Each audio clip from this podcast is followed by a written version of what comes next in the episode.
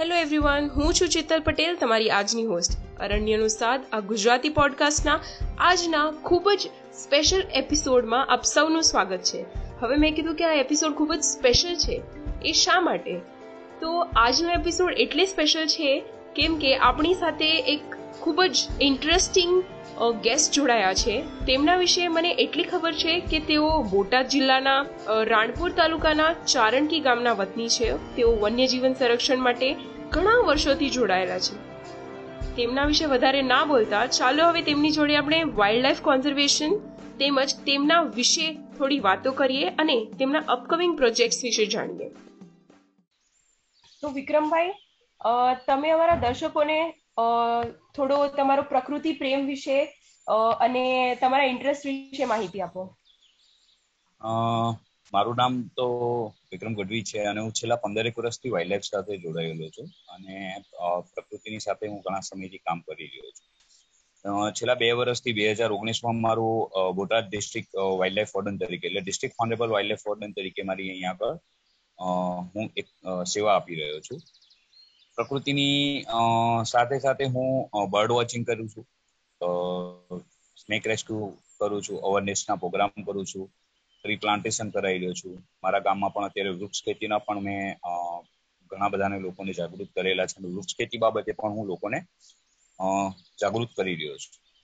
તો તમે મેન્શન કર્યું કે તમે જે રેપ્ટાઇલ કન્ઝર્વેશન વિશે તમે કંઈ કામ કરી રહ્યા છો, તો તમે થોડી વધુ માહિતી આપી શકશો કે આ રેપ્ટાઇલ કન્ઝર્વેશન સોસાયટી ઓફ ગુજરાતમાં શું છે, કેટલા લોકો છે અને તમારો મેઇન ફોકસ શું છે? મેં લગભગ અમે બે ચાર મિત્રો બેઠા હતા અને મિત્રો દ્વારા મને એક વાતચીત થતી હતી અમારે વાઇલ્ડ લાઈફ બાબતે. અને એ બાબતે જ્યારે મને ખ્યાલ આવ્યો કે સ્નેક કન્ઝર્વેશન એટલે સાપો બાબતે જે અત્યારે હાલની માન્યતાઓ અને હાલના પ્રમાણે જે થઈ રહ્યું છે, એ વસ્તુઓ બહુ ખોટી થઈ રહી છે. અને રફલી હેન્ડલિંગ વસ્તુઓ થઈ રહી છે. મેં બે અગિયાર, બે હજાર વીસના રોજ મુખ્યમંત્રી સાહેબને એક લેટર કર્યો. અને જેની અંદર સાપ બચાવ ટીમનું નિર્માણની મેં માંગ કરેલી હતી. એ પછી સ્નેક કન્ઝર્વેશન સોસાયટી બનાવવાનો મારો ફોકસ બન્યો સ્ટાફની સાથે આમ તો હું ઘણા વર્ષોથી સ્નેક રેસ્ક્યુ કરતો આવું છું. પણ એક અંદરોની મને સાપ સાથે લગાવ છે. હું સાપ સાથે જોડાયેલો વ્યક્તિ છું. તો મને એવું લાગ્યું કે સાપનું સંરક્ષણ કરવું જોઈએ. હાલ ગુજરાતની અંદર જોવા જાવ તો લાયન છે, મોટા મેમલ્સમાં લાયન લેપર્ડ લોકોનું ફોકસ એની ઉપર છે. જ્યારે આ નાના જીવો ઉપર કોઈનું ફોકસ નથી. તો મારો એક વિચાર આવ્યો અને મને સરીસૃપ સંરક્ષણ સોસાયટી બનાવવાનો એક મારી આ જિજ્ઞાસા જાગી અને મેં એ કામ પર કાર્યરત ચાલુ કર્યું. અત્યારે આની ઉપર મારા પંદરસો થી વધુ લોકો મારી સાથે સંકળાયેલા છે અને વિવિધ એનજીઓ મારી સાથે આ આ ફિલ્ડમાં અત્યારે મારી સાથે છે. અને જે હું આગળ મારી કામગીરી લોકોની સાથે શેર કરતો જઉં છું અને એનાથી હું આગળ વધતો જઈ રહ્યો છું. તો આ તમારો આઈડિયા ખૂબ જ સરસ છે અને આઈ મીન તમે પંદરસો લોકો તમે કીધું કે તમે પંદરસો લોકો સાથે અત્યારે જોડાયેલા છો અને તમારા કામને આગળ વધારી રહ્યા છો. તો શું તમે અમારા દર્શકોને એ જણાવશો કે આ જે I mean conservation reptile conservation society of Gujarat છે તે ચાલુ કરવાના ફાયદાઓ શું છે? Like what is your future goal આનું અત્યારે મેં શરૂઆત તો મેં કરી નાખી હતી અને સાઉથ ઝોનમાં મેં. પહેલી મિટિંગ સાઉથ ઝોનની અંદર ચિંતન શિબિરનું આયોજન કરેલું હતું, જેમાં વિવિધ સંસ્થાઓ એટલે તેર જેટલી સંસ્થાઓએ ભાગ લીધેલો હતો. અને ત્યાંની જે સ્થાનિક એનજીઓ છે એનજીઓની સાથે સંકળાઈ અને એ લોકોને સરિસૃપ સંરક્ષણ સોસાયટી એટલે એક જ અમરેલા એક એક છત્રીની અંદર આપણે બધા પ્રકૃતિનું કામ બધા જ કરે છે. તો શું કામ આપણે બધા સાથે મળીને કામ ન કરીએ? અલગ અલગ આપણે શું કરવા કામ કરી રહ્યા છીએ? એવો એક થોટ સાથે લોકોની સાથે મેં સંકલન ચાલુ કર્યું અને મારી પહેલી ચિંતન શિબિર સાઉથ ઝોનની અંદર થઈ, જેની અંદર પાંચ જિલ્લાઓ સમાવેશ કર્યા હતા.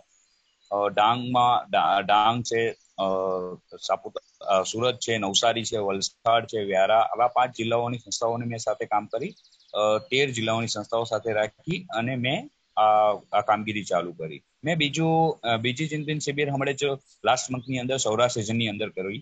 જેમાં તેર જિલ્લાઓ મેં સાંકળી લીધેલા હતા કે સૌરાષ્ટ્ર સિઝનમાં જામનગર ખાતે મેં નવાનગર નેચર ક્લબની સાથે એક ચિંતન શિબિરનું આયોજન કર્યું અને ત્યાં પણ સરીસૃપોની સાથે જેટલી સંસ્થાઓ કામ કરી રહી છે, પર્યાવરણના જેટલા પણ લોકો પર્યાવરણ સાથે જોડાયેલા હતા એ તમામને બોલાવી અને એમની સાથે વાત કરી કે ભાઈ સરીસૃપ સંરક્ષણ સોસાયટીનું કામ શું છે?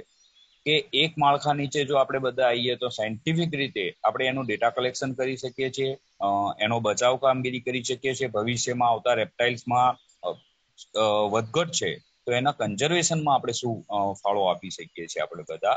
દરેક લોકો દરેક ફિલ્ડમાં બહુ સારું કામ કરતા હોય છે. દરેક જીનમાં દરેક એનજીઓ કામ કરતી જ હોય છે. પરંતુ એ એનજીઓ ક્યાંક પોતાના સાથે જ રાખતી હોય છે. જો રેપ્ટાઇલ કન્ઝર્વેશન સોસાયટી અથવા સરીસૃપ સંરક્ષણ સોસાયટી સાથે આવે છે તો એ સોસાયટીની અંદર એમના ડેટા આપણે લઈ રહ્યા છીએ. એ ડેટા આપણને આપશે. આપણે એ ડેટાનું આખો ઓલ ઓવર ગુજરાતના ડેટા કલેક્શન કરશું. અને એનો ચાર્ટ તૈયાર થશે કે ભાઈ આપણે કેટલા સાપ પકડ્યા વર્ષ દરમિયાન? આ સાપમાં કયા સાપ ઓછા થઈ ગયા છે? કયા સાપ વધી રહ્યા છે? ક્યાંનું, શેનું કન્ઝર્વેશન કરવાની જરૂર છે?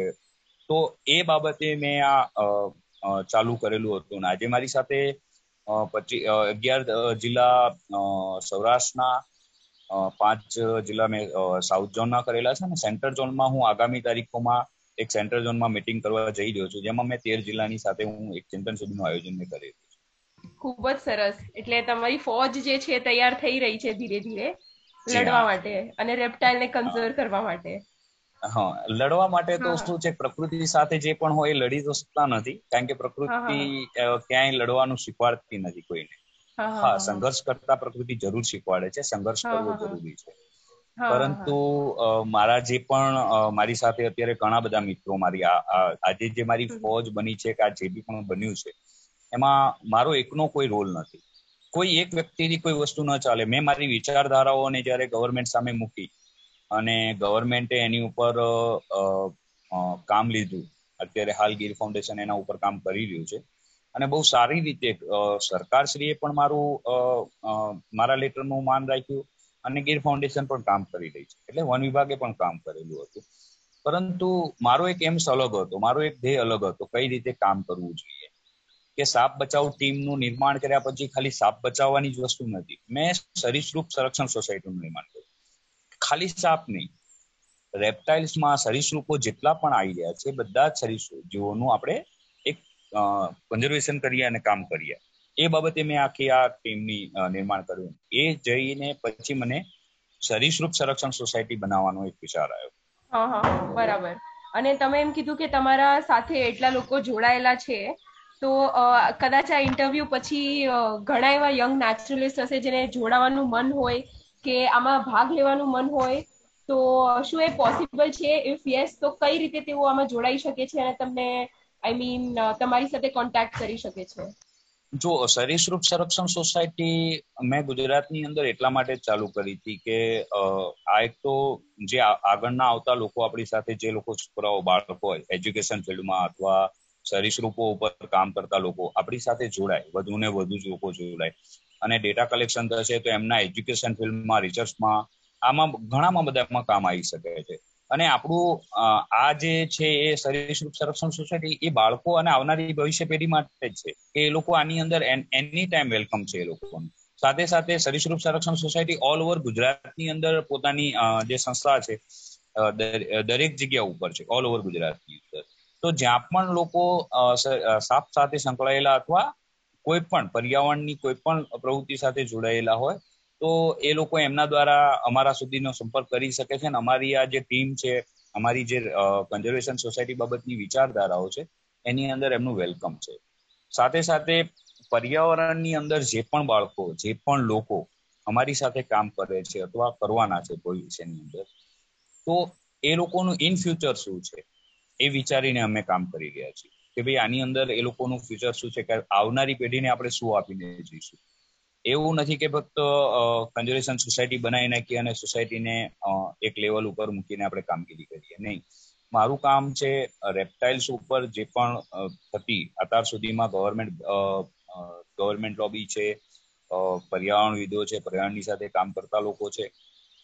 જેમ આપણે બર્ડ કન્ઝર્વેશન સોસાયટી બીસીએસજી કરી રહી છે, એવી જ રીતે મારી આરસીએસજીની મને ગુજરાતની અંદર ડેવલપ કરવાની ઈચ્છા હતી, જેની એક બોર્ડ બને.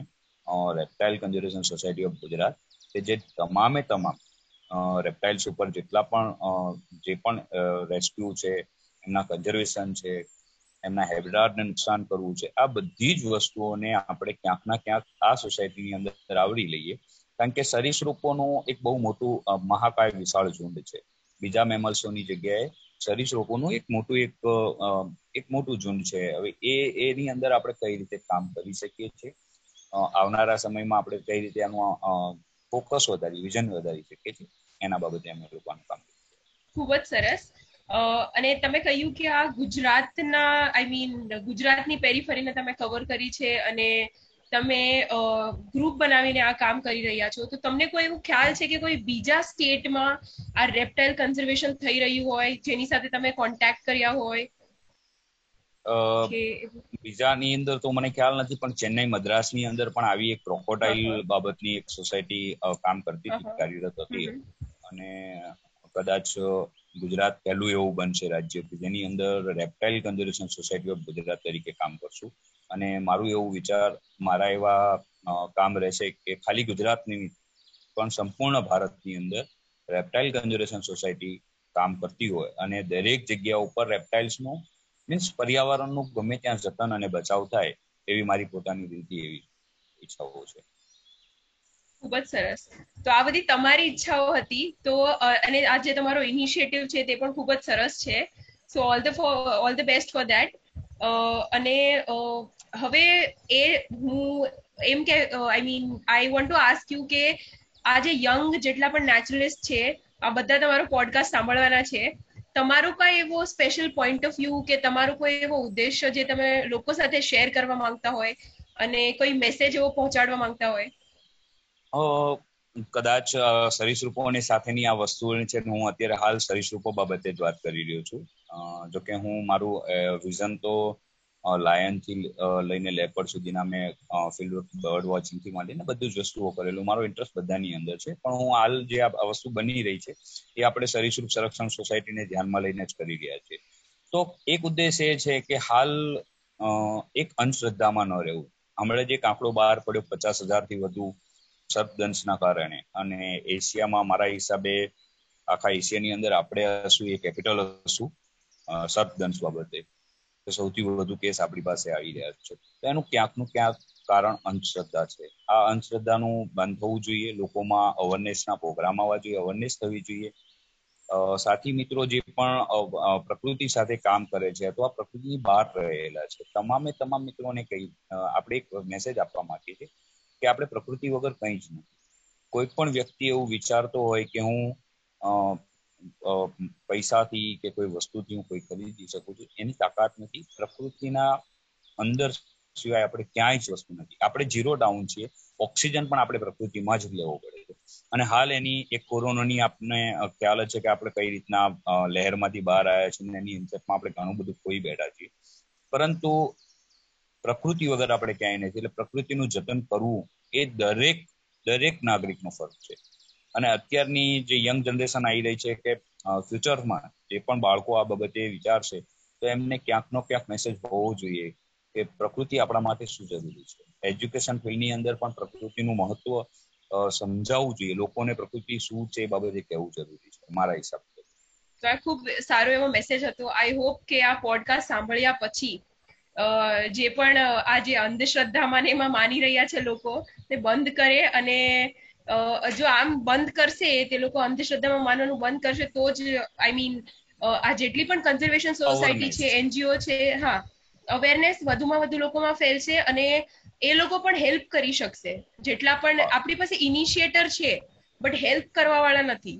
તો ધીરે ધીરે આમ અવેરનેસ ફેલતી રહેશે તો મતલબ ધીમે ધીમે આ સોસાયટીને પણ હેલ્પ થશે.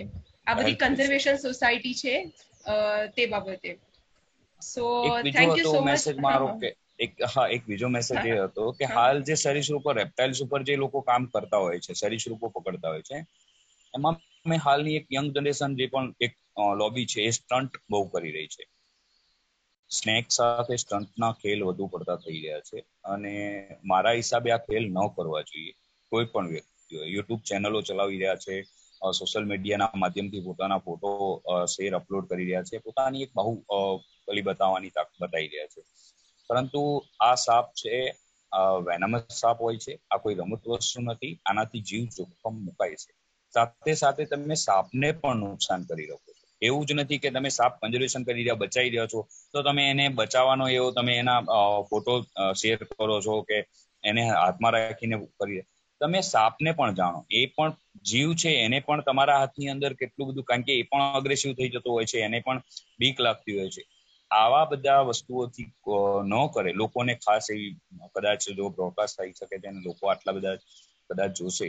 તો એ મેસેજ એ લોકોને પહોંચવો જોઈએ કે સાપને સાથે રમવું એ પણ જીવ સાથે જોખમ છે અને સાથે સાપનું પણ જીવન જોખમમાં મુકાય છે. એટલે ખાસ યંગ પેઢીને અને સરીસૃપો સાથે કામ કરતા દરેક લોકોને સાપ સાથે આવા કોઈ પણ સ્ટન્ટ કે ખેલ ન કરે. સોશિયલ માધ્યમમાં આવા ફોટા અપલોડ કરવા આમ તો જીવના જોખમની સાથે સાથે વાઇલ્ડ લાઇફ એક્ટ પણ આના માટે ગુનો બતાવી રહી છે. અને એમાં પણ સજાની જોગવાઈ છે. એટલે આવી કોઈ પણ વસ્તુ ન કરવી જોઈએ. એ ખાસ ધ્યાન રાખવું જોઈએ. ફક્ત કાયદો જ આપણી માણસાઈની દ્રષ્ટિએ નહીં, પણ કાયદાની રૂહે પણ આ વસ્તુ અનલીગલી કામ થઈ રહી છે. એટલે આ વસ્તુ ખાસ ન કરે એવું મારું આપના માધ્યમ દ્વારા હું આ મેસેજ આપવા માંગુ આ તમે ખૂબ જ એકદમ પરફેક્ટ પોઈન્ટ નીકાળ્યો કે હાલમાં આપણે જોઈએ કે જેટલી પણ સોશિયલ મીડિયા છે આવું કોઈ વાઇલ્ડ લાઈફ એનિમલ જેટલા પણ જોવે તે લોકો સાથે ફોટો પાડી દે. પણ જ્યારે કન્ઝર્વેશનની વાત આવે ત્યારે કન્ઝર્વ કોઈને ન કરવા હોય કોઈને બચાવવા ન હોય. પણ જ્યારે ફોટો પાડવાનું આવે ત્યારે બધાને શો ઓફ કરવો હોય ફોટો પાડીને તો એકદમ બરાબર પોઈન્ટ પકડ્યો તમે અને તેના વિશે માહિતી આપી. વિક્રમભાઈ તમારો ખૂબ ખૂબ આભાર. તમે તમારો મૂલ્યવાન સમય અમને આપ્યો અને બે ઘડી અમારી સાથે વાતચીત કરી. આઈ એમ શ્યોર આ પોડકાસ્ટ સાંભળીને લોકોમાં જાગૃતતા આવશે અને તમારા જે wild life related upcoming projects છે તેમાં વધુ ને વધુ લોકો જોડાય એવી અમારી આશા છે. તો મિત્રો, હવે રજા લઈશું, ફરી મળીશું નવા ઇન્ટરેસ્ટિંગ ટોપિક અને પર્યાવરણ પ્રેમીઓની વાઇલ્ડ લાઈફ રિલેટેડ સ્ટોરીઓ સાથે. Till then stay safe stay happy